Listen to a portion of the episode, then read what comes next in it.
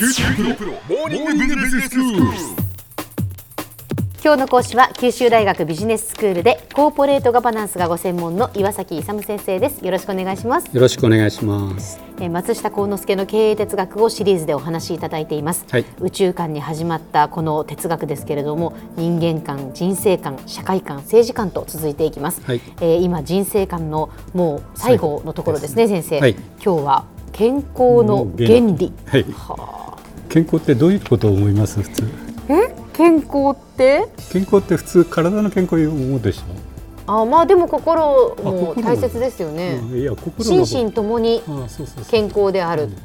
両方が必要なんですけどね。どちらかがだって。疲れるとやっぱり例えば心が疲れると体にも出てくるし、体が疲れるとやっぱり心にも影響すると思います。そうですね。いいいいどうですか先生？はい120点満点。ということで、はいこの健康の原理について松下幸之助はどう言ってるかって3点言ってるんですけど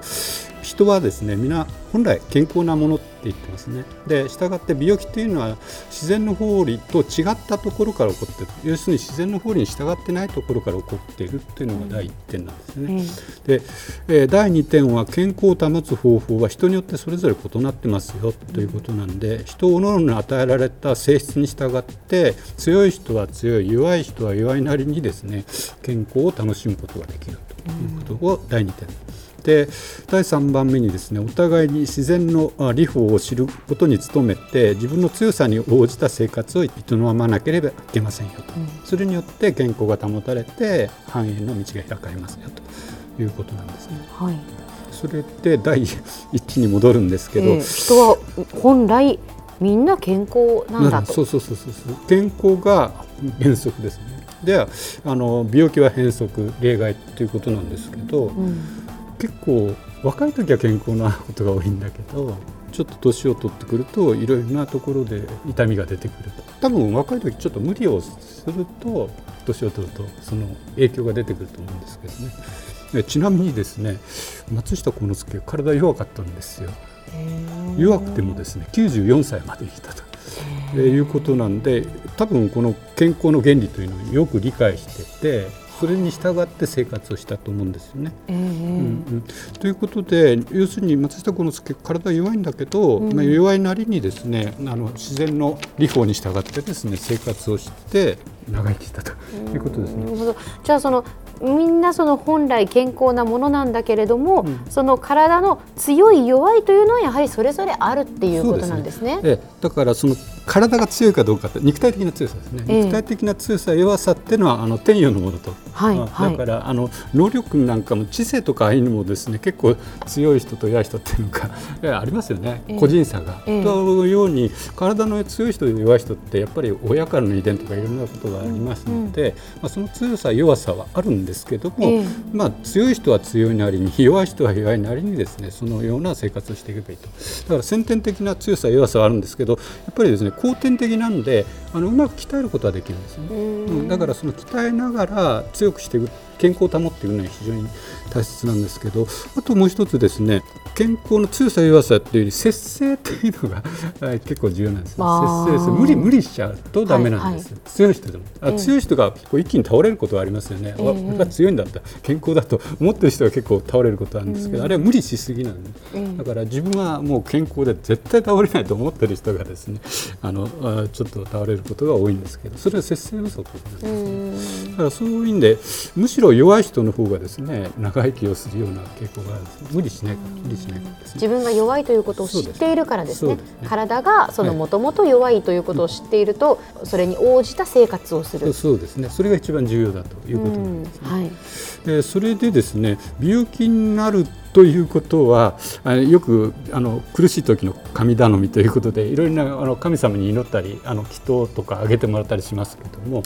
えこれしてもほとんど何の役も立たんと 松下幸之助がおっしゃってるんですよ。ほうんそうじゃなくて、うん、と神仏っていうのか大自然っていうのは根本的に自然の法理っていうのを要するに自然に従ってあの生きればですね健康になるんだということだけを示してそれに従うかどうかは人間に任していると。だからその自然の法理理法っていうのかそれがあるということに気づかないとまずいけないって言ってるんですね。何かというと要するに自然の状態で生活する要するに 人間偉いと思ってるけどあの生物の一つなんですよね。本来の自然の摂理と同じような法則にあの順応して調和して生きれば長生きするんだと。人工的なことをやるとあの無理が出てきて病気にもなりやすいということなんですね。えっと、それでですね健康の3要素って知ってます？健康の三要素ですか、うん、何ですか？あんまり聞いたことないと思う普通よくやってるのは食事と 運動と休息、うんうん、えっと、それでですねまあそれは一般的なんですけど本当の健康の体の健康のためには心の健康も重要なんです、えー、だから4要素が一応健康のためには重要である。食事と運動と休息と心。というのが、まあ、あの非常に重要ですよと。それでですね心の健康っていうのはあの体の健康と一般的なですね生存が前提とされる場合には心の健康の方が重要なんです。本当はですね、まあ、それで心を健康にするのにはどういうのが一番いいかということなんですけど、ちょっとやっぱりあれなんですけどやっぱりですねその大自然と人間はつながってるんだということをですねあの自分が感じてですね、うん、それに感謝して生きると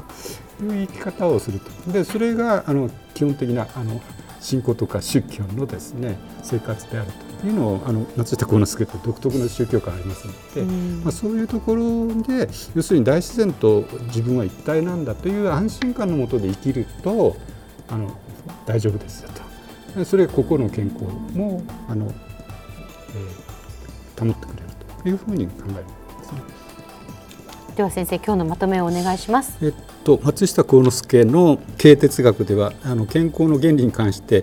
人間は本来健康であって病気というのは変則であると。えー、いうことでその病気になるというのは自然の理法に従っていないことから生じるので自分のですね先天的な強弱の度合いを知ってそれに順応してあの生活していけば健康に過ごせるということです。今日の講師は九州大学ビジネススクールでコーポレートガバナンスがご専門の岩崎勇先生でしたどうもありがとうございましたありがとうございました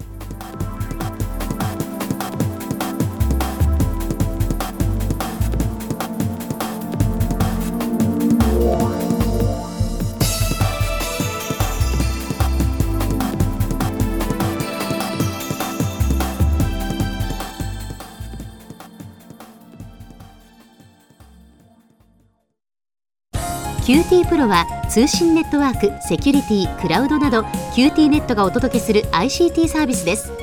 九州中に展開した光ファイバー網を基盤に一番身近なビジネスパートナーとして九州の企業自治体の皆様をサポートします。詳しくは QT プロで検索を。